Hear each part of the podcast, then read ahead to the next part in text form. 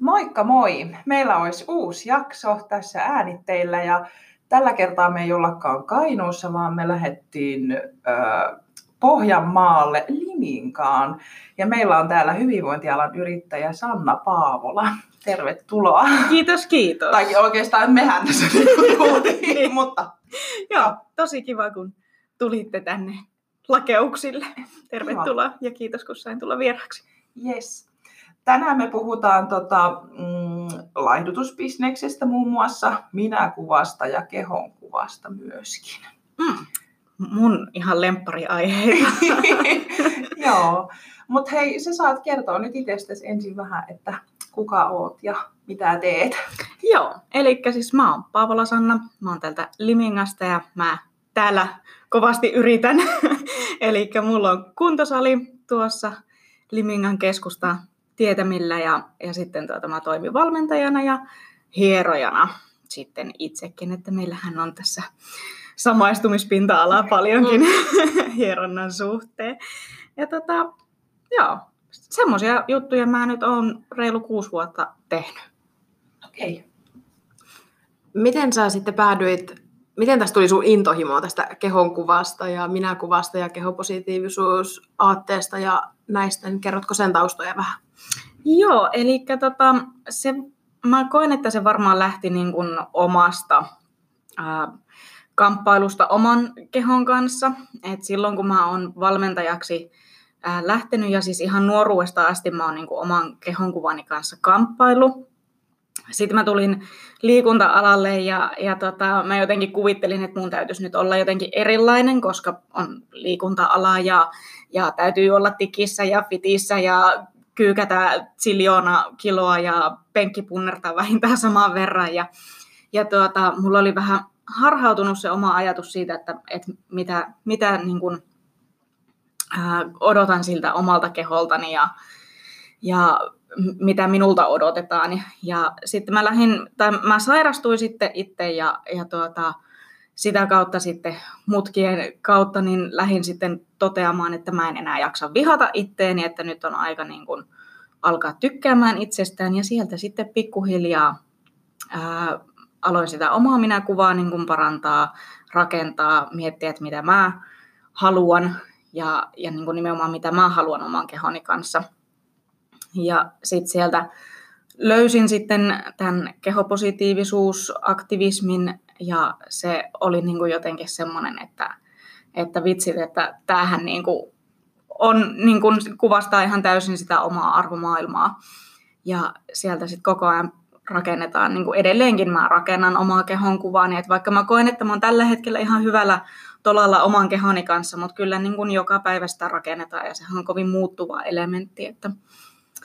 Se, sillain näin niin kuin ehkä lyhyesti päädyin näiden mm. asioiden niin kuin piiriin ja, ja vielä sen verran, että, että miten niin kuin mä näen asiakkaista, että kuinka paljon he kamppailee sen oman kehonkuvan kanssa ja miksi niin kuin lähdetään tekemään niitä terveystekoja tosi niin kuin ulkonäköpainotteisesti, niin mä oon kokenut, että, että ne muutokset, mitä lähdetään tekemään sen ulkonäön perusteella, niin ne ei välttämättä kanna kovin pitkälle. Eli siellä on sitten pohjalla se itseinho ja, ja semmoinen viha sitä omaa kehoa kohtaan, niin ei ne, ne, se lähtökohta sille muutokselle on niinku ehkä vähän nurinkurinen. Että halutaan hyvää, mutta se lähtökohta on vähän vinoutunut. Niin niihin asioihin mä kanssa halusin lähteä niinku tosi kovasti niinku opettelemaan ja miettiä, että, että miten mä voisin sitä asiakkaankin tilannetta parantaa. Mm. Ja tää on kuitenkin, tästä ei ole puhuttu vielä kovin montaa vuotta, mutta se varsinkin naisten se itse inho on siellä sukupolvien sisällä. Minusta niin sisäänrakennettua ja se alkaa niin varhaislapsuudesta jo. Mm. Semmoinen niin kuin ruma kehopuhe, mitä on perheiden sisällä ja se, että en mä ainakaan saanut kasvaa semmoisessa ympäristössä, missä niin kuin naiset arvostaisi itteensä ja pitäisivät oikeasti itsestään. Että se on ollut aina semmoinen ihmetyksen aihe, että miksi tuohon menee niin paljon energiaa, että miksi halutaan olla jotakin muuta. Mm, kyllä. Ja kyllähän ähm, tämä on tosi tärkeää, että tämä on nyt niin kuin noussut äh, pintaan tämä aihe mun mielestä. niin kuin ihan viimeisen parin vuoden aikana tästä on alettu puhumaan niin kuin huomattavasti enemmän. Tosi tärkeää, koska se vaikuttaa siihen niin kuin kasvavan lapsen niin kuin minäkuvaan ihan, ihan selkeästi. Et ihan sama kokemus itselläkin, että kyllä mullakin niin kuin ympärillä olevat aikuiset, mitä keiden parissa on saanut kasvaa, niin kyllä kaikki on ollut tyytymättömiä omaan kehoon. Ja vaikka ei niin kuin tarkoituksella ole missään nimessä varmasti niin kuin puhuttu omasta kehosta niin kuin mun kuulen, kun mä oon ollut lapsi, mutta se, että kyllä sen niin kuin on nähnyt, että lapsihan aistii kuitenkin yllättävän paljon sitten sitä, että miten, miten ne aikuiset siinä ympärillä katsoo omaa kehoaan ja muiden kehoa. Mm, ja että miten puhutaan toisista ja se, että ne kulttuuri- ja yhteiskunnan rakenteet, ne sieltä salakavalasti, ne lähtee vaikuttamaan siihen ihmisen mieleen niin pienestä asti. Ja mitä itse olen seurannut nyt omien lapsien kasvua tässä nyt jo reilun seitsemän vuoden ajan, niin se, että se läskittely alkaa kolme-viisivuotiaiden päiväkotilaisten ryhmässä.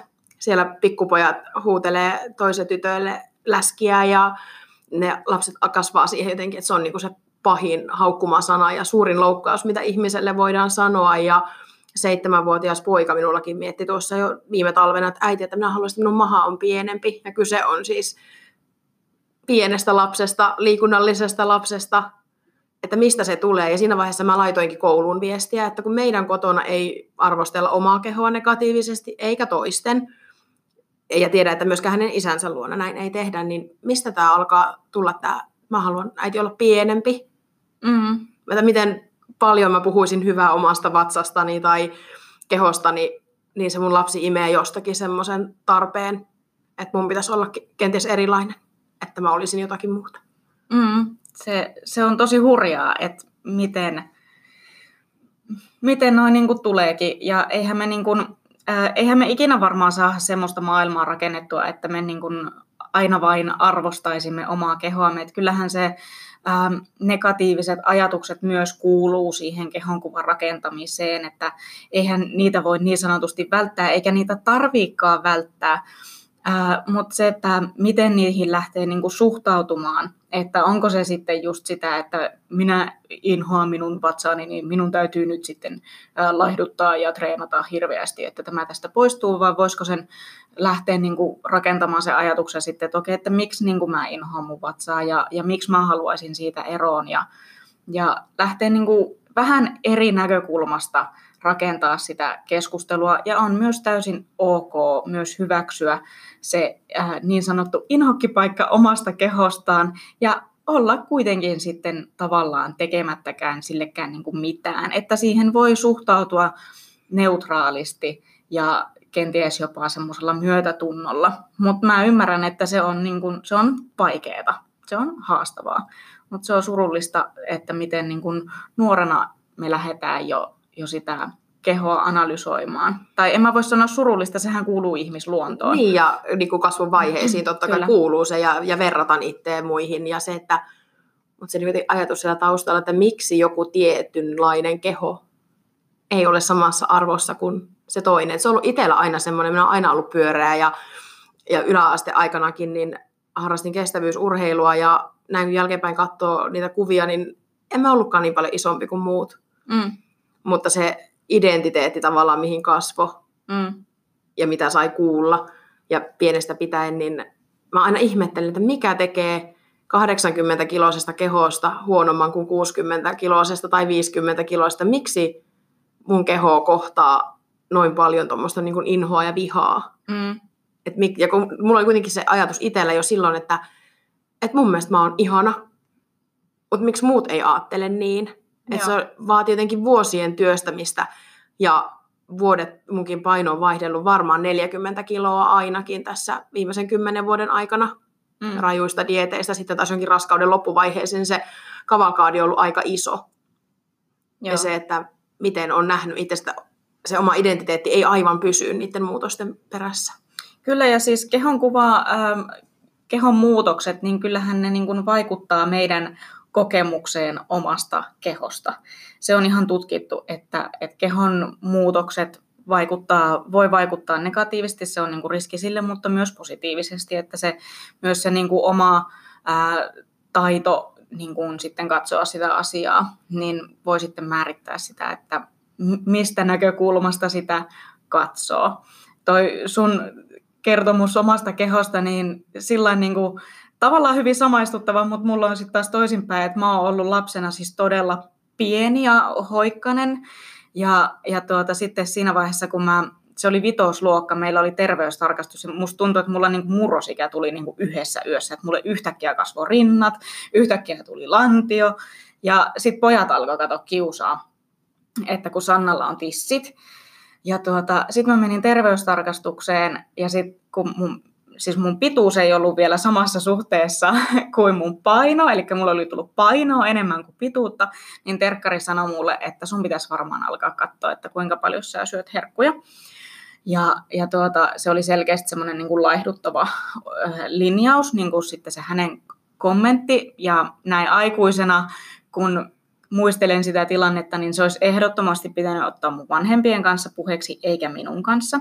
Mutta se on ollut kyllä semmoinen... Ää, hyvin selkeä taitekohta niin kuin oman kehonkuvan kanssa, että sen jälkeen mä oon alkanut niin kuin tosi voimakkaasti kamppailemaan siitä, ja, ja mä oon niin kuin kokenut olevani kauhean iso ja lihava, ja sitten nyt kun mä katson vaikka mun P T-alkuaikojen kuvia kuusi vuotta sitten, niin mä oon painanut, tää nyt on aivan epäoleellinen tieto, paljon mä oon painanut, mutta mä oon siitä äh, lihonut sitten ainakin viisitoista kiloa, mitä on nyt, ja siis nyt kun mä katson niitä kuvia taaksepäin, niin mä mietin, että mitä ihmettä mä oon niin kuin miettinyt, että, että mä oon ollut niin kuin tosi kaunis, ja, ja niin kuin, että miksi mä oon tuntenut niin suurta niin kuin häpeää siitä omasta kehostani, että et tuota, kun nyt sitten, toisaalta se on varmaan ollut ihan tarpeellista, koska nyt mulla on niin kuin omassa kehossani ihan hyvä olla.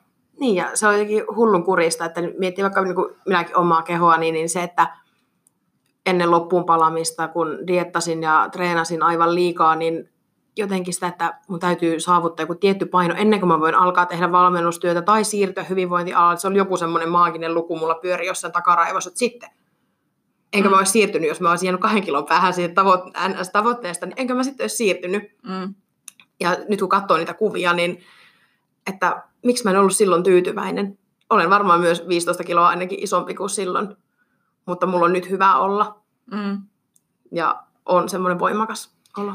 Mutta onko teillä molemmilla ollut sille, että kun te puhuitte tästä niin kuin nuoruudesta, ja niin kuin säkin sanoit, että sä pidit itteäsi niin kuin ihanana ja että, että näin, mutta sitten kun kommentit tuli sieltä muualta, mm. että niin kuin, ootpa lihava ja ootpa sitä, tätä ja mm. tuolta, niin rupesit sä tavallaan sen takia niin kuin uskomaan sitten, niin kuin, että no kai mä nyt sitten oonkin. Mm. Enpä koskaan jotenkin uskonut sitä. Mä oon vähän sellainen vastarannan kiiski, että mä, en niinku, mä ihmettelin sitä, mä tunsin niinku raivoa siitä, että miksi mä en ole hyväksytty tai haluttu tai suositumpi, mutta mä nyt ehkä olin siinä mielessä onnessa asemassa, että mulla oli ihania poikaystäviä ja ystäviä ja se lähipiiri oli semmoinen, että vaikka sitä kommentointia tuli sieltä sun täältä ja en nyt voi sanoa olleeni kiusattu, mutta sitä semmoista teinien kommentointia ja tietysti olin kuullut sitä jo ala-asteella ja mä muistan, kun mullakin alkoi jotkut painokontrollit joskus ekaluokalla, mm. niin tavallaan semmoinen, kun eihän lapsi pysty käsittämään sitä, että se kokee vaan semmoista epämääräistä häpeää ja niin kuin erillisyyden tunnetta muista, että mä jotenkin eroan nyt näistä muista tytöistä, että mun pitäisi olla heidän kaltainen, mutta mä en ikinä sisäistänyt sitä, että mikä siinä sen tekee ja jotenkin se. Ja laihduinkin silloin tosi paljon silloin yläasteaikana. Mutta mä en ole koskaan, se ei ole mennyt mun järkeen, että mikä sen tekee. Ja niin kuin, mä en siedä sitä. Se, se aiheuttaa niin kuin todella kovia tuntemuksia ja semmoista, että miksi tämä yhteiskunta on tämmöinen. Joo. Mulla taas sitten se äm, ulkopuolisen antama kommentti, niin se jotenkin horjutti niin kuin mun sitä minäkuvaa hyvin voimakkaastikin, että kyllä... Mä, mä lähdin niin kuin heti jotenkin ajattelemaan, että mä oon kyllä nyt niin kuin tosi viallinen ja, ja mun asemat niin kuin vaikka meidän, meidän pienessä koulussa ja luokassa niin on täysin nyt riippuvainen siitä, että miltä mä näytän ja, ja näin. Että kyllä se vaikutti niin kuin minuun hyvin suuresti sitten taas se ulkopuolinen kommentointi. Joo. Miten Jennalla itsellä, onko sulla... Minkä tyyppisiä ajatuksia on ollut nuorempana sun omasta kehosta? Onko ne muuttunut tässä rajusti? No tota, mähän on kylläkin ollut koulukiusattu jo ala-asteelta ja yläasteelta asti aina niin kuin sen ulkonäön takia, mutta tota, se oikeastaan sitten loppui siihen, kun lähdettiin lukioon ja näin, ja en mä voi sanoa, että mulle niin kuin jäi siitä niin kuin minkäännäköisiä semmoisia niin kuin pahoja fiboja niin kuin nyt jälkeenpäin ajatellen, että se oli sitä aikaa ja niin kuin, ne ihmiset oli ehkä vähän niin kuin lapsellisia toki silloin, ketkä sitä kiusaamista teki, mutta mä oon niin kuin ajatellut, että hekin on varmaan niin kuin ja niin kuin ehkä toivottavasti kasvaneet. Mm. Niin kuin. Ja tuossa just käytiin Jennan kanssa autossa vielä tätä keskustelua, toki kun mekään ei ole tunnettu hirveän kauaa vielä, että reilu puoli vuotta. Mm-hmm. Niin se, että Jenna on aina mulle näyttäytynyt hirveän itsevarmana ja semmoisena niin kuin hehkuvana ihmisenä, että tietenkin ihan mahtavana. Ja puhuttiin just näistä kiusaajistakin, että aikuisielä itsekin on saanut muutaman anteeksi pyynnön jopa näiltä mm. aikuista, että mä olin sulle tosi paska silloin. Joo. Niin se on ollut, jes, mahtavaa. Mutta ehkä mäkin olin vielä silleen, niin kuin, no, niin kuin mun ystävän kanssa tätä puhuttu jälkeenpäin, että silloin kun mua kiusattiin, niin mä olin silleen, okei, okay, antaa tulla vaan. Ja mun ystävä oli silleen, että hän oli ihan valmis niin kuin puolustamaan ja kaikkea. Ja mä olin silleen, okei, okay, että ei niin kuin, en mä ole jotenkin sitä ikinä mitenkään silleen niin kuin provosoitunut tai mm. mitään. Mm. Joo, ja tämä on niinku mun mielestä tosi tärkeä huomata, että meitä on nyt tässä kolme ihmistä mikin ääressä, joilla on kaikilla ihan erilainen kokemus siitä, että miten on ottanut sen kehokommentoinnin. Niin se, että et niinku, kun yhdelle, yksi ei ole siitä niinku sillai, tai ollut niinku enemmän raivoissa, että miksi minua niinku tällä lailla niinku, ää, katsotaan ja kommentoidaan. Yksi ei ole niinku, kokee, että ei ole saanut siitä elämänmittaisia traumoja, ja yksi on taas sitten traumatisoinut yhdestä kommentista, joka tulee auktoriteetilta, niin hyvinkin paljon.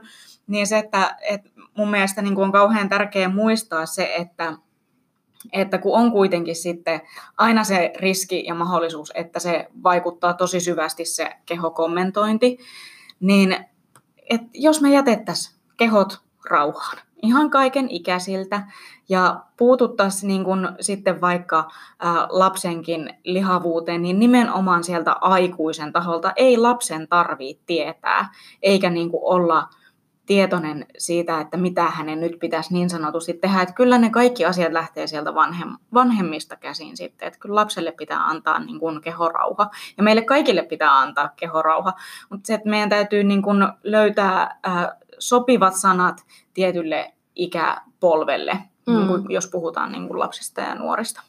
Ja aikuisistakin, että se, kun miettii omaa ystäväpiiriä, jos esimerkiksi itse olen aina ollut se joukon isoin, mutta silti se mun oma kokemus siitä mun kehosta on omasta mielestä ollut aina kenties keskivertoa parempi. Että se semmoinen itseinho, se on rakennettu hoikistakin hoikimpiin naisiin ja ystäviin. Ja semmoinen epävarmuus siitä omasta kehosta ja ulkonäöstä aina. Siinä on jotakin semmoista, itse, ainakin niin kuin itselle jotakin semmoista kelpaamatonta, ja, joka pitäisi saada pois tai muuttaa. Mm, ja kyllähän se keho inho tai kehovihaa tai negatiivinen kehonkuva, niin kyllähän se niin kuin on meidän kaikkien niin kuin asia ihan niin kuin sukupuolesta ja koosta täysin niin kuin riippumaton asia ja väristä riippumaton asia, että et kyllähän me kaikki niin kuin ollaan tavallaan sille oikeutettuja, että me niin kuin voidaan tuntea se oma keho epämiellyttäväksi ja epämukavaksi. Et sekin on meidän niin kuin hyvä muistaa, että kaikilla on on siihen niin kuin myös oikeus. Mm. Ja se, että miksi, että sillähän tietysti dieettibisnes elää sillä itse inholla ja epävarmuudella ja sillä muutoksen jatkuvalla tarpeella. Mm, kyllä, joo, ja siis katsokaa vaikka naisten äh, mainontaa, miten niin kuin se tapahtuu, että siellä on niin kuin jatkuvasti, että tästä eroon, tuosta eroon, joo, muutu nuoremmaksi, muutu koko ajan joksikin, peitä virheet, mm. ää, tee sitä, tee tätä. Et kyllähän se niin kuin on ää, niin kuin erityisesti kyllä naisille kohdistuvaa se, mm. se jatkuva, niin kuin, että muuta, muuta, muuta itseäsi. Mm. Miehilläkin on.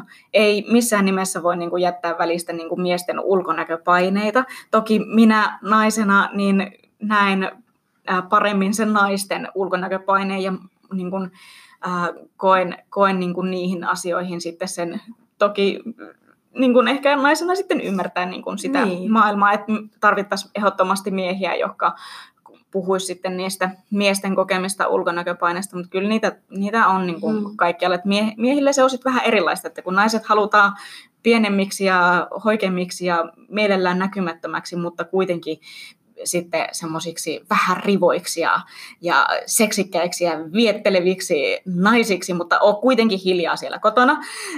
Mm. niin sit... Tämä on, on hauska aihe, just semmoinen niin kuin se yhteiskunta ja tietysti ehkä, ei voi sanoa heikkojen miesten, mutta siis semmoinen, niin kuin, jos nainen on iso ja itsevarma, niin itse on ainakin saanut kokea siitä sitten semmoista niin kuin negatiivista palautetta, miten sä kehtaat, Joo. kun sä oot tommonen. Joo. Että miten sä voit pukeutua noin, miten Joo. sä voit tanssia noin, mm. miten sä voit tehdä tolleen, koska sä olet inhottava.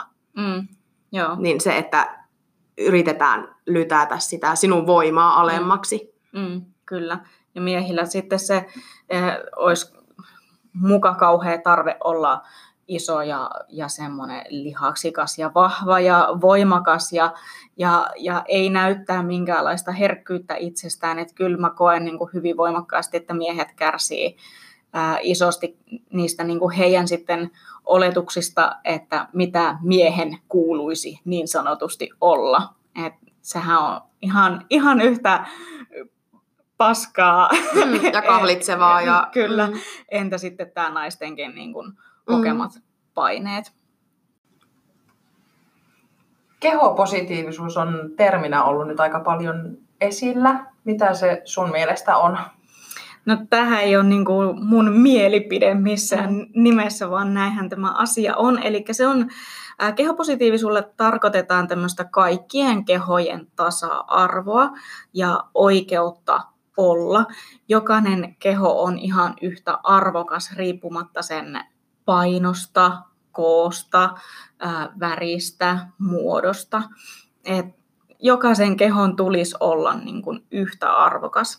Ja kehopositiivisuudella halutaan tuoda myös esiin marginalisoidut kehot, kuten vaikka sitten ylipainoiset, vammaiset, transihmiset, rodullistetut.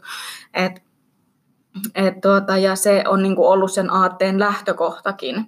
Ja siksi siellä etulinjassa tulisikin olla puhumassa he, joita varten tämä kaikki on niin kuin tehty. Tämä on ehdottomasti ihmisoikeus- ja tasa-arvoasia. Tämä ei ole niin kuin mielipide, vaan asia niin kuin on näin.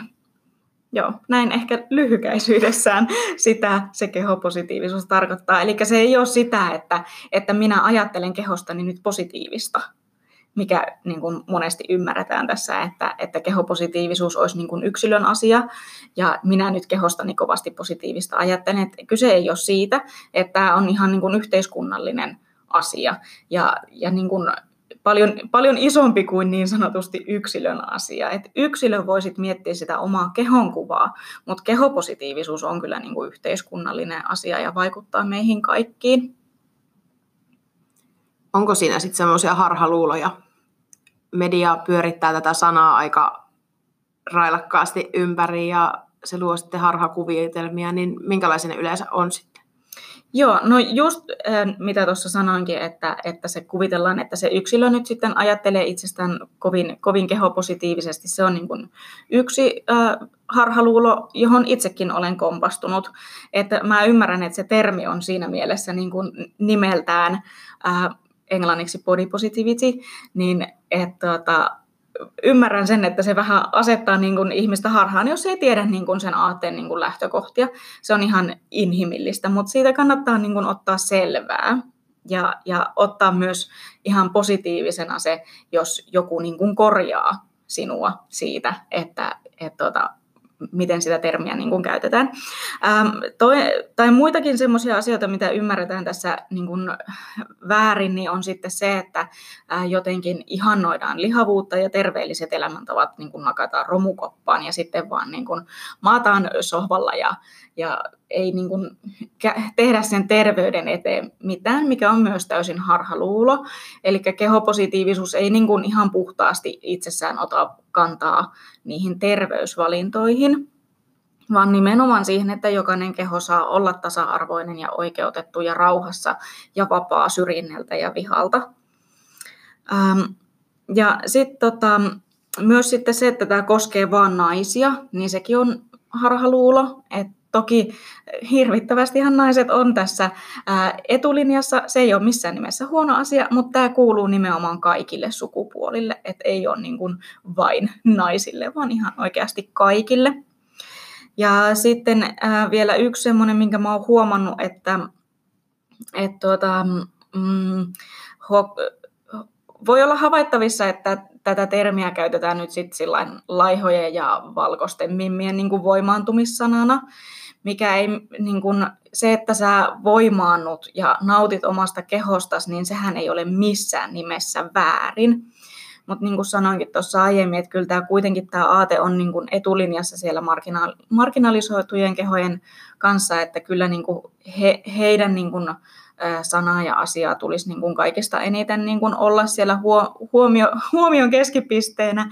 Ja sitten he, jotka siellä etuoikeutettujen joukossa on, eli hoikat, hyvässä sosioekonomisessa asemassa, terveet ihmiset, valkoiset, ihan näin muutamia etuoikeuksia mainitakseni, niin meidän niin kuin, tulisi olla sit siellä niin kuin, liittolaisina niin kuin tämän kehopositiivisuusaatteen kanssa. Et jokainen saa kyllä voimaantua ja nauttia omasta kehostaan, mutta se, että tämä ei nyt ole semmoinen asia, että tämä on niin, kuin, niin sanotusti vain laihojen ja valkoisten mimmien asia. Tämä on kyllä ihan oikeasti kaikkea asia.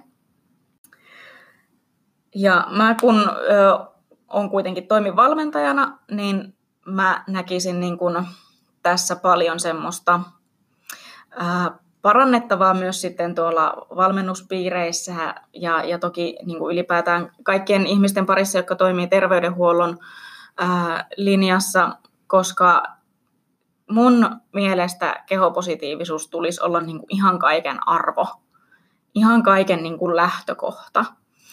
Että si, siinä niin kuin huomaa sen oman etuoikeutensa, että kun menee vaikka lääkäriin, jos minä menen lääkäriin, niin minulle lääkäri ei ala marisemaan heti ensimmäisenä siitä, että kun minun pitäisi pudottaa painoa. Ja sitten jos taas esimerkiksi ylipainoinen ihminen menee vaikka polvikivun takia lääkäriin, niin valitettavan paljon olen kuullut sitä, että lääkäri heti ensimmäisenä antaa ohjeeksi pudottaa painoa, kysymättä lainkaan esimerkiksi potilaan ää, niin kun, siis terveydentila muuten, että vain oletetaan, että hän elää huonosti, koska ää, hän on ylipainoinen. Ja sehän ei niin kun, pidä missään nimessä. Niin, niin kun paino, paino, kun ei kerro sitä hyvinvoinnin kokonaistilaa, se on vain luku jossakin. Niin, että et ei me voida niin kun, olettaa sieltä ylipainosta ää, yhtään mitään. Että kyllä mun mielestä se niin kuin pitäisi olla ehdottomasti lähtökohta sille kaikelle se kehopositiivisuus, niin, niin liikuntaskenessä kuin muutenkin tuolla terveydenhuollon parissa. Että jokainen keho on oikeasti hyväksyttävä ja arvokas ja, ja jokainen pitäisi tulla kohdatuksi ihan sellaisena kuin on, eikä sitten sillä, että pitäisi kauheasti jotakin muuttaa koko ajan, että sä olisit jotenkin sitten parempi ja hyväksyttävämpi. Vaan ihan just semmoisena kuin sä oot, niin meidän ihmisten tulisi niinku kohdata toisemme. Niin ja ehkä niinku hierojan työssä se, että miten se korostuu se niinku kaikkien kehojen hoitaminen ja niiden auttaminen. Ihan sama, minkä kokoisia ne asiakkaat on. Kyllä. Ja se on ehkä meillä jotenkin helpompaa, kun taas ei olla siinä mielessä hoitoalalla, että meidän ei, meillä ei ole mitään tarvetta puuttua mm. suoranaisesti siihen niin kuin koko kysymykseen, mm. eikä pitäisi olla tietysti kenellä muullakaan. Joo, kyllä mä ymmärrän kyllä sen, ää, ää, että siihen ylipainoon niin kuin puututaan. Meidäthän on hyvin pitkälti opetettukin siihen, että ylipainoon pitää puuttua, mutta kyllä ää, lähtisin paljon ennemmin kysymään niin kuin asiakkaalta sitä, että okei, että no miten sä itse koet sun oman hyvinvoinnin, ää, haluatko sä siihen muutoksia, onko sulla edes tarvetta muutoksille, koska asiakas voi, uskokaa tai älkää, niin hän voi olla oikeasti ja kokea itsensä ihan niin kuin terveeksi, vaikka hänellä olisikin ylipainoa. Että uskomatonta, mutta totta. Että niin kuin, kyllä se kuitenkin se ei mun mielestä semmoinen yläpuolelta tuleva saarnaaminen, että sinun pitää nyt laihduttaa, niin ei se tee sitä tilannetta ainakaan niin kuin helpommaksi sille asiakkaalle. Että kyllä se täytyy sieltä asiakkaan omasta halusta sitten lähteä, ja nimenomaan sitten niin kuin minun asema valmentajana on se, että mä turvaan sitä ää, tilannetta, pohditaan niitä kysymyksiä, että miksi haluaa näitä asioita tehdä. Ja että se olisi niin kuin sille asiakkaalle turvallista ennen kaikkea se, että siellä ei nyt lähdetä sitten ihan typeriä diettejä vetämään tai muuten piiputtaa itsensä ihan loppuun sitten sen laihuttamisen kanssa. Näin kun olet itsekin tehnyt tuossa vuosien ja vuosien ajan noin kaksikymmentä kaksikymmentäseitsemän ikävuoteen, ja tietysti lapset syntyi kaikki siinä välissä, ja niin aina oli se uusi maanantai ja dietti. Ja raskaana oleva lihava oli paljon niin kuin hyväksytympi kuin sitten taas se, että kun se vauva olikin syntynyt, niin yhtäkkiä se kaikki, mitä jäi jäljelle raskauskiloille, ne piti äkkiä koittaa karistaa pois. Joo. Ja sitten se, että kun sitä diettasi ja laihtui ja treenasi ja oli taas kaksikymmentä kiloa pienempi, niin yhtäkkiä sinä olitkin hyväksytty, haluttava, kaunis, jotakin ihan muuta kuin silloin kaksikymmentä kiloa isompana. Mm. Se oli jotenkin todella vastenmielinen rakenne. Joo, että kyllähän meillähän on aika niin kuin kapea käsitys kauneudesta, kun puhutaan sitten kauneusihanteista, että ja negatiivisesti omaan kehonkuvaan vaikuttaakin, on tutkittu, että on niin kuin riskitekijänä se, että on niin kuin kapea käsitys siitä kauneudesta. Ja positiivisesti taas vaikuttaa kehonkuvaan se, että voi niin kuin laajentaa sitä omaa kauneuskäsitystä ja myös sitä niin kuin kehojen niin sanottua kuvastoa, että me niin kuin oikeasti myös nähtäisiin paljon erilaisia kehoja ja niin kuin kyetään oikeasti hyväksymään muiden kehot ja myös se oma keho kaikissa niissä muodoissaan. Kyllä on tosi valitettavaa, että näin tapahtuu edelleenkin kaksituhattakaksikymmentäluvulla, että, että se ylipainoinen ihminen niin on jotenkin ää, niin kuin epämiellyttävä ja, ja semmoinen ää, vähemmän hyväksyttävä kuin sitten se, että kun sä oot hoikistunut. Ja sitten niinku kaikkia laihutuskuurejahan ja, ja niinku jos ihminen on vaikka laihuttanut sen kaksikymmentä kiloa ja tekee niinku ennen jälkeen kuvan, postaa Instagramiin, niin sitähän on sille, että wow, aivan mahtavaa, wow, wow. Niinku vaikka jos olette katsonut, kun Adele laittoi sen kuvan, Joo. ja hän oli laihuttanut, tai mitä ikin, ei välttämättä ole edes laihuttanut, hänhän vain postasi kuvan, niin. missä hänen kehon kokonsa oli muuttunut, ja sitten ihmiset teki oletuksen, että hän on laihduttanut, ja nyt hän voi hirvittävän hyvin. Ja on hän onnellisempi, ja Kyllä. kokonaisen parempi ihminen, ja tai jotakin. Kyllä, mm. että, että niin kuin hänen kehon muutos sai niin kuin ihan valtavasti huomiota. Ja se ei välttämättä ollut edes asia, mitä niin kuin hän on halunnut. Mm.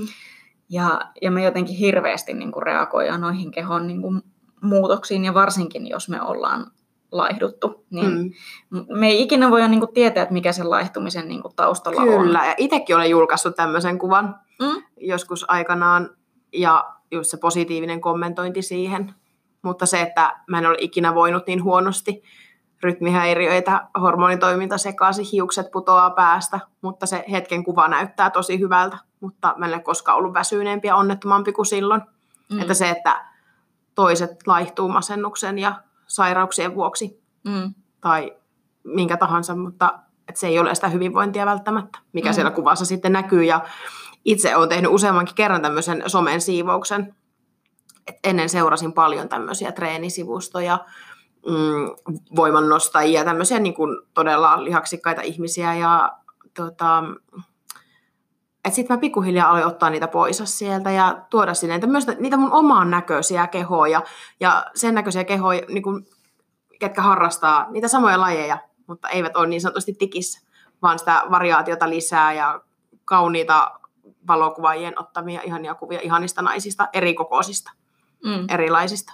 Niin se alkoi vaikuttaa itsellä ainakin myös sitten sen positiivisempaa kehonkuvaa.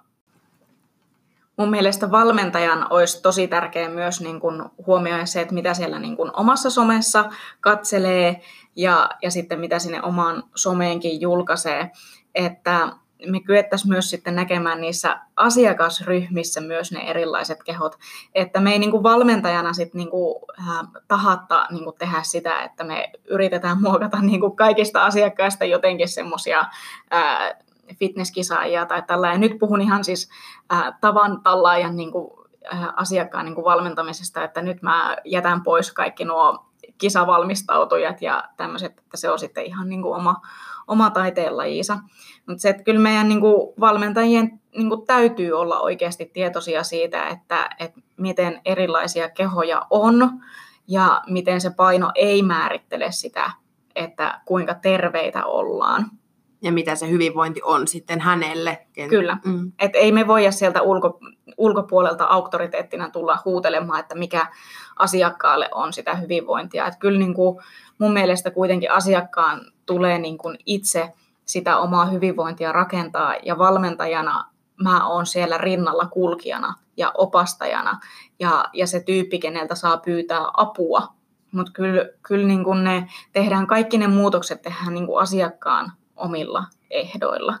Ja eihän niin kuin kyse ole nytkään niin kuin siitä, etteikö saisi laihuttaa. Kyllä, kyllä saa laihuttaa, mutta se, että minkä takia sä laihutat, että onko se se, ää, se että sä ää, haluat pitää siitä omasta ää, niin kuin hyvinvoinnista sillä tavalla huolta, että sulla vaikka on kohonnut diabetesriski, että on ää, suvussa hyvin voimakas niin kuin paine siihen.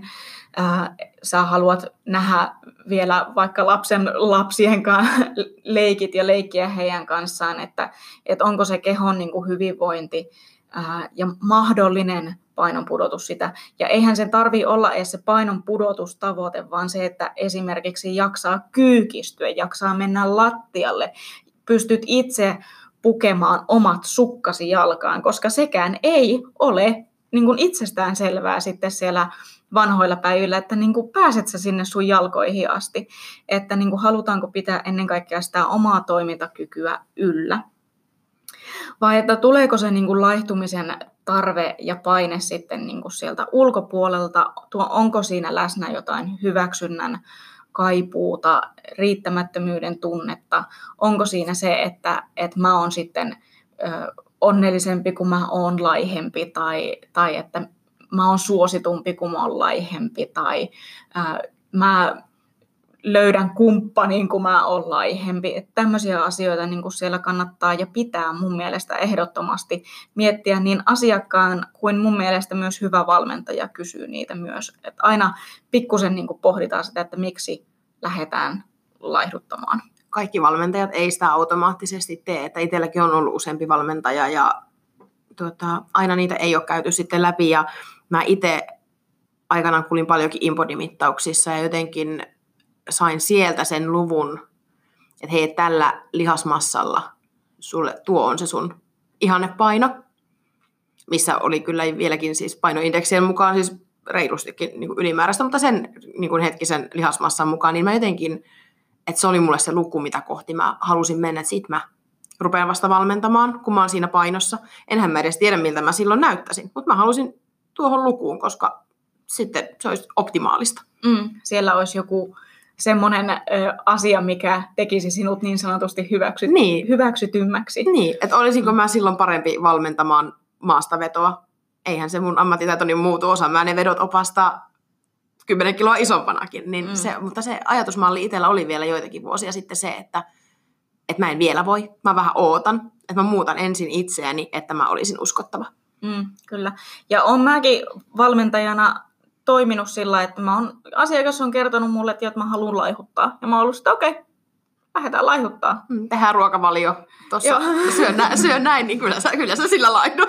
Joo, onneksi mä en ole koskaan lähtenyt tekemään niitä ruokavalioita. Että se ei ole oikeasti, se on niinku ravitsemusterapeutin asia, että ne ei ole niinku valmentajien niin kuin leipäpuuta, joilla ei ole niin kuin sitä ravitsemusterapeutin tai niin kuin oikeasti sitä niin kuin osaamista tehdä tarkkoja ruokavalioita. Että ehdottomasti tähänkin niin kuin semmoista hoksautusta, että tietää niin kuin oikeasti, että mikä on se niin kuin oman ammattitaidon niin kuin riittävyys.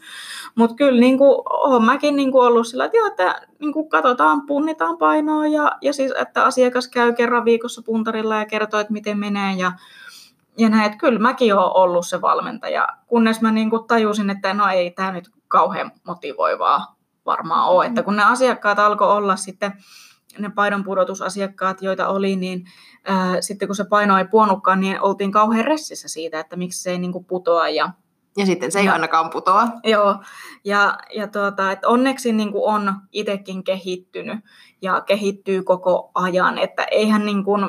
En mä usko, että kukaan niin kuin on alkuun ihan täysin valmis niihin kaikkiin asioihin, mitä on niin kuin, tai mitä haluaa niin kuin tehdä. Että kyllähän jostain on niin kuin lähettävä ja kaikki tekee niin kuin virheitä, että mm. sille on niin kuin annettava sitten myös itselleen niin kuin anteeksi. Ja myös sitten se, että jos on niin kuin itse itseään kaltoin kohdellut, niin antaa senkin itselleen anteeksi, että mä en silloin niin kuin tiennyt, että mä voisin tehdä jotenkin paremmin. Mm, ehkä se ei osaa edes valmistautua, että mitä kaikkea siinä itse asiakastyössä sitten alkaa tulla sieltä esiin, että heitä mun mm. pitää alkaa tutkimaan tätä asiaa ja kouluttamaan itseäni vähän enempi, että mm. pystyy auttamaan. Mm, kyllä. Ja, ja niin kuin, kyllä se on ollut niin kuin tosi merkittävä kysymys, kun noilta asiak- asiakkaiden kanssa mitä pohtii ja mitä ihan niin kuin itse pohtii. Että, että onko se onni oikeasti siinä laihuudessa, että voisinko mä niin kuin tehdä näitä asioita ennen kaikkea toimintakyvyn kautta, mun oman jaksamisen, energian, mielenterveyden kautta, kuin että kyttään vain sitä, että, että kuinka paljon minä nyt sitten tuota laihdun tai kiristyn tai, tai painan. Että asiat voi lähteä katsomaan paljon terveemmästäkin niin kuin pohjasta ja näkökulmasta. Puhuttaisiko seuraavaksi vähän dieettikulttuurista ja ruokasuhteista? Puhutaan vaan. Joo. Tuota, dieettikulttuuri, sehän on, tuota, sehän on aika hallitseva tässä meidän, meidän yhteiskunnassa. Ää, mä näkisin siinä paljonkin ikäviä asioita siinä niin kuin jatkuvassa dieettaamisessa. Äh, ihan jo niin kuin pelkästään se, että et siihen kehonkuvaan ja niin kuin negatiiviseen kehonkuvaan niin on iso riski se, että, että koko ajan vähän laihduttelee ja kuureilee. Niin on, on tutkittu, että on niin kuin riski vaikuttaa negatiivisesti. Ja myös sitten se, ähm, mä näen, niin kuin tuossa ollaan jo mainittukin muutaman kerran, että onko se niin kuin onni siinä laihuudessa, että mun mielestä se dieettikulttuuri pitää niin kuin hirvittävästi yllä sitä, että, että sitten kun sä oot, oot laiha ja timmi ja lihaksikas ja fiksattu ja näin, niin että sitten se niin kuin onni on jotenkin löytynyt.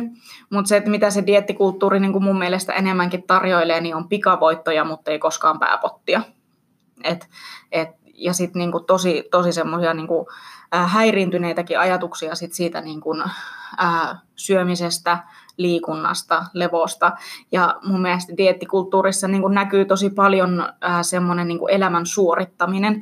Ja että se hyvinvointi rakentuu vaan niiden niinku syömisen ja liikunnan ja levon ympärille, vaikka hyvinvointihan on niinku hirvittävän paljon niinku muutakin. Mut, ja ja sitten semmoinen... Niinku, Jatkuva niin kuin dieetistä diettiin pomppiminen on niin kuin havaittavissa tuolta, kun lähtee selaamaan vähän verkkovalmennuksia. Ja en, nyt siis missään nimessä en sano, että kaikki verkkovalmennukset ovat pahaa. Ei missään nimessä, on todella laadukkaita verkkovalmennuksia löytyy myös. Mutta myös sitten semmoisia, niin kuin, että uh, ultimate bikini booty challenge kolmekymmentä päivää ja siitä sitten mennään ää, rasvan poltto mega super challengeen ja, ja niinku, että semmoisia löytyy niinku tosi paljon, että ollaan koko ajan niinku vähän jollain dietillä. Ja ne lakot ja kiellot ja se semmoinen kahvipöytäkeskustelu, että en mä, mä en voi ottaa tätä pullaa ja mulla on vuoden karkkilakko menossa, että minä en tästä pussista saa ottaa, mutta kun se on tuossa kakun päällä, niin kun mä saan kakkua kuitenkin syödä aina kerran kuukaudessa, niin silloin mä saan sen karkkikin. Tämmöisiä niin kuin kieltolistoja ja itsekin ikänsä muistan, on ollut verkkovalmennuksia, missä ei saa syödä punaisia vihanneksia ja mm. on tämmöisiä listoja tai muistat jonkun tietyn ruoan kalorimäärän ikuisesti, vaikka mm. sä syöt sitä sellaisen, niin semmoinen kalkulaattori siellä sun mielessä, tik, tik, tik, tik, tik. Mm. Kyllä. Että se on siellä taustalla. Joo, ja ei se mun mielestä se ei ole missään nimessä niin kuin normaalia, että, että niin kuin, äh, silloin kun lähtee opettelemaan niin kuin semmoista terveellistä niin kuin ruokavalioa ja syömistä ja se, että mikä sille omalle keholle on niin kuin hyväksi, niin kyllä siihen niin kuin alkuun voikin olla tarpeellista vähän niin kuin katsoa, että, että minkälaisia määriä ja mitä se niin kuin tarkoittaa, mutta se, että jos me lähdetään niin kuin ihan ravitsemussuosituksista liikkeelle, niin siellä on niin äh, isosti sitä kavalkaadia, että eihän niin kuin kukaan oikeasti sanonut, että vilja-annokset pitää syödä niin kuin ruisleivästä, mikä jossain vaiheessa niin kuin ihmiset luuli, että niin kuin leipää siellä vaan puputetaan ja makkaraa. Mm. että, että onko niin kuin edes ravitsemussuosituksia missään vaiheessa niin kuin vilkastukaan. Ähm, Mutta se, että se, se niinku just semmoinen niinku kieltolistojen niinku, ää, tekeminen ja laatiminen, ja siis onhan se nyt ihan hullua, että, että joku dieetti käskee, että sä niinku syöt vain vihreitä vihanneksia. Sehän on niinku ihan hullua. Ja mulla jos on paljon lisännyt kasvisruokaa ruokavalioon tässä viime aikoina, ja se, että kun mä syötän kasvispihvejä tai jotakin joskus, niin se pieni podari siellä mun takaraivossa sanoo, että tässä ei ole tarpeeksi proteiinia, että sä et saat sata kaksikymmentäviisi grammaa täyteen tästä annoksesta, mikä on ihan pöljää, koska se keho ei tiedä sen päivätasolla eikä viikkotasolla, oletko sä saanut sen määrän, mutta se podari siellä mun takaraivossa tietää, että näin on kuulunut joskus syödä. Mm, kyllä, ja kyllähän niin kuin tämmöisiin liittyy tosi vahvasti kaikkia niin kuin uskomuksia. Sitten, niin kuin, ja sitten just näiden niin kuin erilaisten äh, dieettibisnesten kautta niin kuin tuleekin paljon uskomuksia, että kyllä niitä saa niin kuin jatkuvasti asiakkaiden kanssa niin kuin korjata ja miettiä, että mistä tämä nyt niin kuin on lähtöisin. Mm. Ja, ja kyllä mu- se on niin kuin, äm, asiakkaat tulee mulle monesti silloin, kun ne niin kuin tullaan valmennuksia ja keskustellaan sitten, mitä niin kuin lähdetään tekemään ja mitä on toiveita, niin sanotaan, että mä en sitten halua mitään lippulappuruokavaliota. Että ollaan toisaalta jo niin kyllästytty sit siihen, että on saatettu olla semmoisella äh, lippulappuruokavaliolla, mutta sitten myös tulee paljon asiakkaita, jotka sanoo, että tee minulle sellainen tarkka ruokavalio, koska jotenkin on se uskomus, että nyt kun minä laihdutan ja diettaan, niin minulla on oltava joku lappu, minkä mukaan tehdä, ja muutenhan tämä ei niin kuin onnistu. Et sekin on hyvin niin kuin tiukkaan sidottu uskomus. Mm. Niin ja se lapulla yleensä on se alku, se dietillä, ja se lapulla se aloitus ja lopetus. Mm. Mitä sen lopetuksen jälkeen tapahtuu. Mm, joo, että eihän niin kuin semmoinen äh, tiukka kuureilu, niin eihän se tuo sinne joustoa missään vaiheessa. Ja kyllä ää, siihen positiiviseen kehonkuvaan kuuluu myös sitten se, tai niin kuin sitä lisää sitä positiivista kehonkuvaa joustava ja intuitiivinen syöminen. Että se, että kyllähän se niin kuin on raskasta jatkuvasti kieltää kuureilla. Ja sitten jos me ei ikinä niin kuin opita, että mitä sitten sen niin kuin kahdeksan viikon jälkeen, että mulla on nyt tämä dieetti, joka kestää kahdeksan viikkoa, mitä sen jälkeen tapahtuu. Että jos me ei niin kuin ikinä opita sitä jälkiolotilaa, niin sittenhän meidän on vaan niin kuin hyvin luontaista niin kuin jatkaa koko ajan jollakin lapulla. Niin. Ja, ja myöskin se, että, että me aloitetaan vaikka joku dieetti, ja sitten kun se on niin rajoittava, niin me ei kauan jakseta sitä toteuttaa. Ja sitten me repsahdetaan. Ja sitten kauhea niin kuin morkki siitä, että kun mä nyt tällä lailla repsahdin ja, ja, ja niin kuin, ää, niin kuin että on vaikka syönyt sitten, ää, koska on energiavajeessa ja on sitten niin kuin paikannut sitä. Ja, ja sitten tosiaan tuota, ää, ei missään vaiheessa niin kuin kyseenalaista sitä dieettiä, vaan kyse, niin kuin koko se syytös tulee niin kuin itsensä, että minä olen nyt niin itsekuriton ja huono ihminen, koska minä en jaksa tätä nyt ylläpitää. Eli mitä minä teen, ostan uuden dieetin ja minä aloitan tämän uudestaan, koska siis syyhän ei ole siinä dietissä, vaan minussa. Ja sitten se on semmoinen niin kuin kehä, mitä koko ajan kierretään. Mm. Että et, niin kuin voitaisiko me niin kuin jossain vaiheessa vaan mielellään aikaisemmin entä myöhään, niin kuitenkin hoksata se, että, että voitaisiko me toimia toisin. Mm. Että onko se koskaan se niin kuin tiukka kuureilu ja dieettaaminen niin kuin tuonut sitä lopputulosta ja, mm. ja mikä se niin kuin on sitten se äh, tavallaan se palkinto siitä, että, että äh, jos olet jollakin kuurilla nyt onnistunut itsesi niin kuin muokkaamaan sen näköiseksi, mikä sua niin kuin miellyttää, ootko sä onnellinen, ootko sä tyytyväinen siihen sun kehoon, vai koetko sä koko ajan sitä tarvetta niin kuin jatkuvasti äh, muuttaa ja muuttaa ja muuttaa lisää. Ja kun toiset tuntuu, jälleen karikoidun tuonne naisten, naisiin, mutta kun heidän kanssa, heidän kanssa töitä teen paljon, niin se, että se kuureilu on saattanut jatkoa parikymmentä vuotta, kolmekymmentä vuotta ja aina on se viisi kymmenen kiloa, mikä pitäisi saada pois. Joo, ihmeellinen viisi kiloa, että sen mm. viiden kilon jälkeen se elämä on jotenkin maagisesti. Mikä se on se viisi kiloa? Tätä mä oon tässä kanssa niin raivonnut, että mikä se on? Että onko se onni siellä viiden kilon päässä? Sitten kun sä olet tyytyväinen siihen elämääsi ja terveempi ja Mm. mikä se on? Se on aivan ihmeellinen. Mm, kyllä, ja sitten kun lähtee asiakkaalta kysymään, että no mikä se on se viisi kiloa? Mi- mitä tapahtuu viiden kilon jälkeen? Mitä silloin on niin kuin muuttunut? No mä oon sitten siinä painossa, missä mä oon ollut kaksikymmentä vuotta sitten. Okei, okay, no mitä, mitä sitten niin kuin tapahtuu, kun sä oot siinä painossa kuin kaksikymmentä vuotta sitten? No en mä oikein tiedä, mutta sitten mä oon siinä. Että niinku, et se on jotenkin niin syvä oma uskomus siitä, että minun nyt vaan täytyy olla täällä samanlainen kuin kaksikymmentä vuotta mm. sitten. Ehkä siihen voi liittyä jotain, että silloin kaksikymmentä vuotta sitten on saattanut elämäntilanne olla ää, sellainen, jossa kokee niinku paljon onnea tai hyväksyntää tai jotain semmoista. Ja si- siihen on, voi niinku liittyä joku uskomus ja fiksaatio. Mutta kyllä... Ei, ei monestikaan niin kuin osata vastata, että miksi se viisi kiloa, mutta jostain syystä minä haluan sen viisi kiloa pois. Mm. Tota, mm, sitä syömisestä on tullut semmoinen peikko monelle, että opetatko sä sitten omiakin valmentajia uudestaan syömään sitä oikeaa ruokaa ja saatteko te murrettua näitä omia uskomuksia sieltä sitten? Kyllä joo, että asiakkailla on monenlaisia haasteita sitten, että kuka pelkää hiilaria ja ja kuka ei syö niin kuin säännöllisesti ja et hyvin paljon niin kuin erilaisia haasteita siinä, että kyllä niin kuin, ää, tosi paljon on, on niin kuin sitä, että, että tulee sitä niin sanottua repsahtamista, että asiakkaat jotenkin niin kuin sitten ää, itseään hirvittävästi siitä, siitä soimaa, kun, kun tuota, on sitten ää, syönyt omasta mielestään hirvittävän paljon niin kuin ylimääräistä. Ja niitä lähdetään aika paljon niin kuin sitten purkamaan, että, ja siihen liittyy kyllä monesti sitten ihan jo käsitys niin kuin omasta ihmisyydestä sit siihen tota, syömiseen. Et, et, tota, on, on kyllä niin kuin niitä häiriintyneitä syömiskäyttäytymisiä niin kuin kohtaa aika paljon. Kohtaatko sä sun työssä syömishäiriöiden parissa kamppailevia? Ähm, ihan tota, kuulostaa niin ikävältä sanoa näin, että, että olisi diag- diagnosoitu syömishäiriö. Äh, tällaisia asiakkaita en ole kohdannut, mutta on tosi paljon niitä asiakkaita, joilla on oikeasti niin kuin se suhde siihen ruokaan niin kuin häiriintynyt sillä tavalla, että se hallitsee sitä elämää tosi paljon.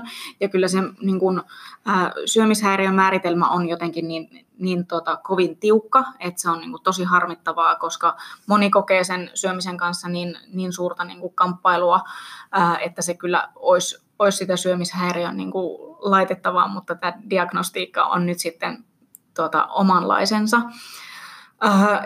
Mä, koska mä en ole kuitenkaan oikea ihminen niin niiden syömishäiriöisten ajatusten kanssa niin kun, ää, työskentelemään, niin ehdottomasti esimerkiksi Suomen syömishäiriöliitto, Syli, niin ehdottomasti ohjaan aina, aina sinne puolelle, koska siellä taas on ihmisiä, jotka osaa auttaa taas sitten niin kun muualle eteenpäin. Et sieltä saa kyllä sitten apua ja tukea ihan ilmaiseksi, eikä todellakaan tarvitse olla niin kuin mitään diagnoosia.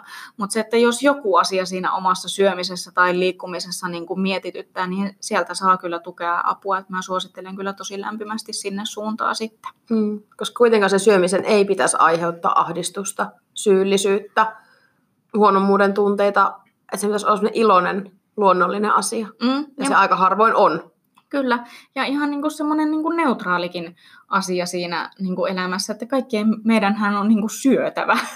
Mm. että se, ja niin kuin myös liikunnan suhteet, liikunta niin kuin aiheuttaa myös paljon niin kuin, ää, niin kuin negatiivisia ahdistuksen tunteita ja näin. Et, jos se niin kuin on häiriintynyt se suhde siihen liikuntaan, niin kyllä mä ehdottomasti niin kuin kannustan pyytämään niin kuin apua niiden ajatusten kanssa sitten, että mm. ei, ei missään nimessä tarvitse jäädä yksin. Mm, ja sen pakoomainen liikkuminen ja niiden kaloreiden ansaitseminen ja tämmöinen, niin sitä näkee tosi paljon, että mm. en voi syödä nyt tätä ellen liiku tämän verran, tai se, että nyt kun mä olen liikkunut, niin no tänään mä saan sitten karkkia. Mm, kyllä, ja mun mielestä tuo on tosi hälyttävä merkki siitä, että se, se ei todellakaan, niin kuin, ei ole kyse siitä, että se tekisi sinusta niin kuin syömishäiriintynyttä, mutta se, olipa hassu sana, siis syömishäiriöistä, mutta se, että, että kyllä siihen kannattaa niin kuin, äh, niin kuin oikeasti niin kuin keskittyä ja huomioida se, että mä toimin tällä tavalla, että mistä tämä tulee ja, ja onko tämä semmoinen asia, mikä niin kuin mun terveyttä tukee.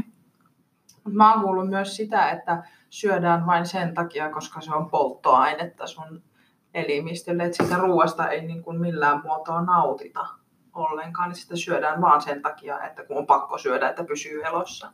Joo. Mä, mun mielestä se on hirveän surullista, että, koska itsehän rakastan ruokaa ja kyllä niin kuin ruokaan liittyy paljon niin kuin muutakin kuin itse vain se syöminen, että siinähän niin kuin on sosiaalista tapahtumaa. Mehän ollaan joskus ö, ammoin muinoin niin syöty niin kuin aina yhdessä ja olisi niin kuin hienoa, jos perheet vois syödä yhdessä ja että se olisi semmoinen niin kuin, myös niin kuin muutenkin tärkeä tapahtuma kuin se, että vaan kulhosta raavitaan niin kuin evästä sitten naamari, että niin kuin säilytään hengessä. Että kyllä mä niin kuin toivoisin, että siitä ruoasta niin kuin kykenisi myös nauttimaan. Mm. Ja tietysti arjen keskellä. Välillähän se on sitä, että nyt pakko vaan jotakin raapasta perheelle kasaa ja mm. eteenpäin, mutta tätä kyllä itse haluan. Olen tietysti ravintola-alalta lähtöisin ja nautin sitä ruoan tekemisestä ja laittamisesta ja siitä sosiaalisesta tapahtumasta ja ystävien kestitsemisestä ja näistä, niin en mä halua siitä luopua. Mm. Mm, kyllä se on niin kuin tärkeä sosiaalinen tapahtuma meille. Puhutaanko sitten hetki tuosta kehokommentoinnista? Itse olen ainakin saanut vuosien saatossa kuulla yhtä sun toista ja tuota, se, että kun on elämässä vaikeampia jaksoja, niin itsellä paino putoaa lähemmäs sitä ihannoitua niin sanottua normaalia sitten ja siitä tulee sitä positiivista kommenttia, että ootpä sä laihtunut ja näytätpä sä hyvinvoivalta. Vaikka se totuus on jotakin aivan muuta. Joo, mun mielestä tuohon niinku, niinku kiteytyy juurikin se, että miksi se painopuhe ja kehon kommentointi niinku pitäisi jättää oikeasti välistä. Eli me ei ikinä voida niinku tietää, että mikä siellä kehon muutoksen takana on. Että kun se voi olla ihan haluttua ja toivottua, mutta siihen voi niinku liittyä myös paljon suurta surua ja tuskaa. Että, ja just niin kuin, ei ole yksi eikä kaksi kertaa, kun on keskustellut siitä, että, että on niin kuin alettu viattomalle pienelle laihutuskuurille, joka on valitettavasti yltynyt sitten sinne syömishäiriön asti. Ja niin kuin on ollut jo tosi hankala olla itsensä kanssa, mutta on tullut vaan palautetta, että vau, sä näytät niin upealta ja oletpas sä läihtunut paljon, vaikka niin kuin on oikeasti ollut ihan karsea olla sen oman kehon kanssa. Ja myös sitten niin kuin toisinpäin, että jos joku on lihonut, niin ei sitäkään tarvitse niin kuin tulla kommentoimaan. Tai, tai sitten se, että jos vaikka äh, on raskaana, että sitten niin kun tullaan jotenkin lähelle ja puhutaan siitä raskausmahasta tai, tai tämmöistä, että se voi olla toiselle oikeasti tosi arka asia. Että kyllä meidän niin kun kuuluisi antaa toisillemme rauha siitä niin kun kehon kommentoimisesta. Eihän se sitä tarkoita, etteikö sä voisi koskaan nyt toista sanoa vaikka kauniiksi tai komeaksi. Että kyllä sä voit sanoa, että, että sä oot kaunis tai, tai että komea tai näin, mutta se, että, että se niinku ei niinku liitetä siihen, että, että vau, oletpas sinä laihtunut ja sinä näytät niin kauniilta.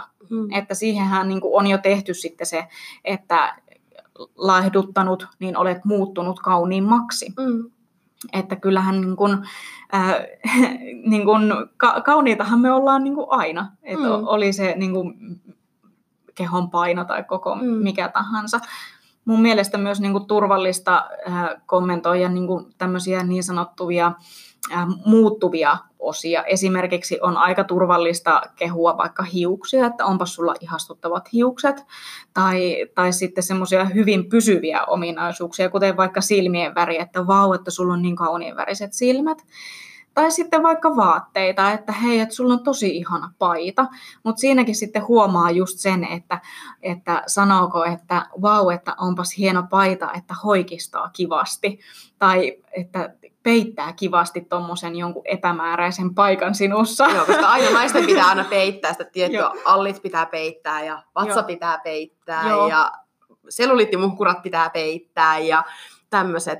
Ja vielä tuohon vähän peruutan sen verran, että just se ihmisen elinvoima ja karisma ja se, että kun sillä ei ole sen painoluvun kanssa mitään tekemistä, että onnellinen ihminen on kaunis katsella. Mm.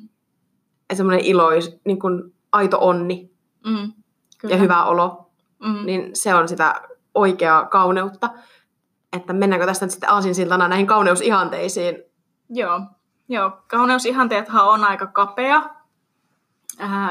käsitys meillä, ja mä oon monesti miettinyt, että mistäköhän ne edes niin kuin tulee, että onko se media, yhteiskunta, kuka ne on niin kuin luonut. Et mä en oikein vieläkään ole löytänyt vastausta, että se, joka vastauksen kokee tietävänsä, Joo. niin saa... En, en ainakaan minä olen miettinyt ihan näitä samoja. Kyllä, niin saa tulla niin kuin kertomaan, että mikä, mikä vastaus siihen, että kuka kauneusihanteet on keksinyt. Että... Mm, se on tosi kapea käsitys siitä niin kuin ihmisyydestä. Mm. Ja, ja sitten kauneusihanteet, nehän muuttuu koko ajan. Mm. Että niin kuin voidaan mennä ihan historiassa niin kuin taaksepäin vaikka viisikymmentäluvulle, että kun Marilyn Monroe oli tiimalasi vartaloa ja sitä niin kuin ihannoitiin tosi paljon. Ja sitten me päästään niin kuin kaksituhattaluvulle, missä on niin kuin Kate Moss ja niin kuin oikein semmoinen anorektisen laiha ää, naisihanne. Ja nyt sitten tällä hetkellä niin ää, puhutaan, että lihaksikas on uusi laiha, mikä siis mä inhoan kaikkia noita, toi ihan kauhean kuulosta.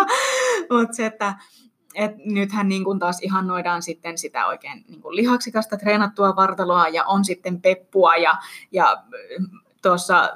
kun tämä peppu-innostus tuli, niin sen näki niin kuin mullakin tuota salilla, kuinka naiset yhtäkkiä niin kuin aivan megana alkoi siis kyykkäämään ja tekemään lantion nostoa, koska nyt oli niin kuin muodikasta treenata sitä peppua. Ja jos me aina vaan niiden kauneusihanteiden perässä juostaan, niin mehän juostaan koko ajan vaan jonkun niin kuin ulkopuolelta tulleen niin kuin määräyksen perässä. Että entä jos me voitaisiin oikeasti ihan itse miettiä, että niin kuin mitä minä haluan, mistä minä pidän itsessäni ja, ja niin kuin kasvattaa sitä nautintoa sitten. Niin ja kasvattaa ehkä sitä kavalkaadia siihen, että mikä on kaunista ja tehdä sitä, niin kuin, just niin kuin sanoit, niin sitä omaa sisäistä tutkimusta ja tutkimusmatkaa, että mikä minusta on kaunista ja se, että ihmiset ei ehkä havahdu siihen. Tässä nyt ehkä karrikoin sitten taas miesten suuntaan siinä, että niin kuin miesten kauneuskäsitys on minusta aika kapea. Ja se, että vaikka naiset arvostelee itseään, niin kyllä se tulee se niin kuin ihanteet sieltä, että miestä täytyy miellyttää. Että miehet tykkää tämän näköistä naisesta ja ainakin itse olen sitten taas hoikistuttua saanut semmoista niin kuin positiivista palautetta juuri niin kuin miesten suusta, että, että nytten, nyt on niin kuin hyvä. Joo, kyllähän tähän nyt liittyy toki sitten muutenkin naisen asema yhteiskunnassa, mitä ollaan vuosien varrella käyty läpi, että onko nainen sitten objekti ja, ja tuota, kuka sitä naista saa nyt sitten niin kuin kommentoida ja minkälainen nainen on nyt sitten niin kuin haluttava. Ää, kyllä itse kuitenkin tässä vaiheessa omaa elämääni, niin mä haluan määritellä sen, että mikä niin kuin minusta itsestä minulle itselleni on viehättävää. Että, ää, ja toivoisin myös, että muut sukupuolet niin kuin antaisi jokaiselle sen rauhan niin kuin olla semmoinen, mitä niin kuin on. Että en, mä oon nuorempana tehnyt asioita sen vuoksi, että, että miehet tykkäis musta. Mm. Mutta se ei ollut kovin niin kuin kannattava reitti, että kyllä nykyään niin kuin asioita tekee ennen kaikkea niin kuin itsensä vuoksi. Ja jos ei se niin kuin jollekin, jonkun toisen pirtaan sovi, niin sitten se ei sovi. Mm. Toki mä puhun myös sitten hyvin etuoikeutetusta asemasta, koska mä oon aina kuulunut sit siihen niin kuin kauneusihanteeseen niin kuin sisälle, että mä oon ollut, tällä hetkellä mä oon niin kuin sopi, niin kuin sallitun sopivan pyöreä niin. Tähän kauneusihanteeseen, mm. että kyllähän mun on niin kuin tavallaan helppo täältä niin kuin huudella, että mun kokemus miesten tai niin kuin toisten ihmisten kommentoinnista niin kuin mun vartaloa kohtaan on sitten kovin erilainen, entä sitten, ää, jotka tulee sieltä marginaalista, niin heille sitten se kommentointi on kovin erilaista. Mm. Ja se, että sille lihavalle keholle, niin sillekin tuntuu olevan semmoinen tietynlainen kurvikas muotti, mihin jokaisen pitäisi solahtaa, että se mikä tulee sen muotin yli, niin sen ei sitten passaa sinne. Kyllä, joo, että on niin kuin tämmöinen, että on niin kuin sallitun sopivan lihava, että se vielä tosiaan niin kuin sopii sinne kauneuskäsitykseen, mikä on mm. niin kuin edelleenkin mun mielestä aivan nurinkurista, että miten niin kuin joku voi olla nyt semmoinen niin kuin sopivasti lihava. Mm. Ja kyllä mä, ainahan voi syytellä toisiaan, niin syytän pornoteollisuutta ja syytän mediaa ja somea ja yhteiskuntaa näistä, näistä, että mistä sitä vastausta lähtee etsimään, mutta se, että kun me altistutaan koko ajan sille tietylle mallille, me katsellaan niitä päivät putkeen ja yöt putkeen, niitä tietyn näköisiä ihmiskehoja ja tietyn näköisiä naisia, miehiä, niin me aletaan ajatella, että tuo on se yksi ja ainoa oikea. Mm, kyllä, eli se on sitä kapean niin kuin kauneusihanteen niin kuin ylläpitoa koko ajan. Et kyllä ähm, musta olisi ihanaa, että me voitaisiin niin kuin siihen kauneuskäsitykseen liittää myös ihan meidän niin kuin luonteen piirteet ja tapa, miten me kohdellaan toisia ihmisiä. Että Ja, ja sitä on tutkittukin, että se vaikuttaa positiivisesti meidän omaan kehon kuvaan ja niin kuin miten me nähdään toiset, että kun me kyetään ottaa siihen kauneusihanteeseen ja kauneuskäsitykseen myös niin kuin paljon muutakin piirteitä kuin vaan ulkonäkö. Mm. Ja tota, niin kuin naisten tämä kehojen haluttavuus ja tämä, niin aina isoista naisista varsinkin sanotaan, että kyllä se joku sinut vielä ottaa, että vaikka sinä oot iso ja jotakin ne kilot ei sitten haittaa, kun se sinne oikea tulee vastaan, niin jotenkin se ärsyttää mua aivan suunnattomasti, että ei joku ihminen kelpaa jollekin vain sen takia, että hei, sulla on kiva luonne. Et ehkä joku haluaa myös sen ison naisen, niiden omien kauneusihanteidensa ja näiden vuoksi. Että se myös rakastaa sitä hänen kehoaan ja pitää sitä haluttavana ja kauniina, eikä vain, että no, sillä on kivaa luonne, että ei se, minä otan hänet silti. Se on joo. Tosi raivostuttava. Kyllä, siis sehän on alentavaa, että, niin kun, että no sulla on kiva luonne. Ah, no, kiitos.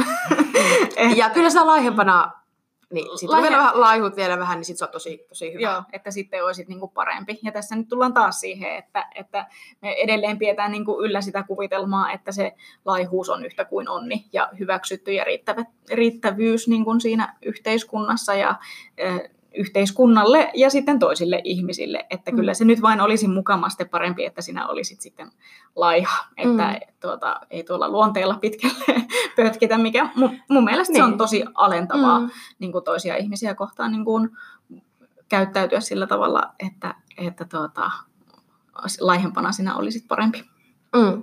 Mut mulla tuli tästä vielä mieleen se, että jos sä saat jonkun kehun, niin aika monestihan naiset on silleen, että no älä nyt, että, että no mä nyt on vaan tällainen, että miksei sitä vaan voi sanoa, että hei kiitos, että olipa kivasti sanottu, vaan että sitä aletaan sitten vähättelemään sitä, mitä se toinen on sanonut, vaikka se olisi sanonut siitä, vaikka että sulla on kivat hiukset tai muuta, niin sitä, no älä, nehän nyt on vaan tällaiset. Joo, kyllä. Tosi tavallista. Kehujen vastaanottamista, sitä voi ihan opetella, että opettelee ihan kuule vaan sanomaan kiitos ja sitten se suusuppuun. Niin. Tai sitten antaa vastakehun takaisin. Niin. Että ei tarvii niinku alkaa, jos toisen mielestä sulla on kauniit hiukset, niin se on niinku hänen mielipide ja, ja hän on halunnut se sinulle kertoa ja sinä voit sanoa kiitos, se on ihan ok. Mutta joku huutaa kadulla, että hyvä perse, niin sitä mä en ota koskaan kehunaan. Se raja siinä sopivan ja sopimattomuuden välillä on hiuksen hieno. Kyllä, just, että tämähän on vähän tämmöistä peliä, että mikä on sopivaa sanoa, mm-hmm. mutta kyllä, kyllä voi sanoa ihan kiitos sitten kehuihin. Ja sitten jos jokin kehu tuntuu sopimattomalta, niin voi ihan sanoa, että, että anteeksi, että mun mielestä tämä ei ollut nyt ihan sopivaa, että mitä sä sanoit, koska harvemmin kuitenkaan tarkoitetaan pahaa niillä kehuilla, mutta se, että jos vaikka nyt lähdetään kommentoimaan sitä, että oletpas sinä laihtunut, niin, niin se, että siihen voi kyllä kommentoida, että, että en nyt niin kuin, mun mielestä tämä oli sopimatonta ja perustella se. No nyt on puhuttu paljon kaikennäköisistä eri termeistä ja muista, mutta haluttaisiin vielä kysyä, että mitä hyvinvointi on sulle?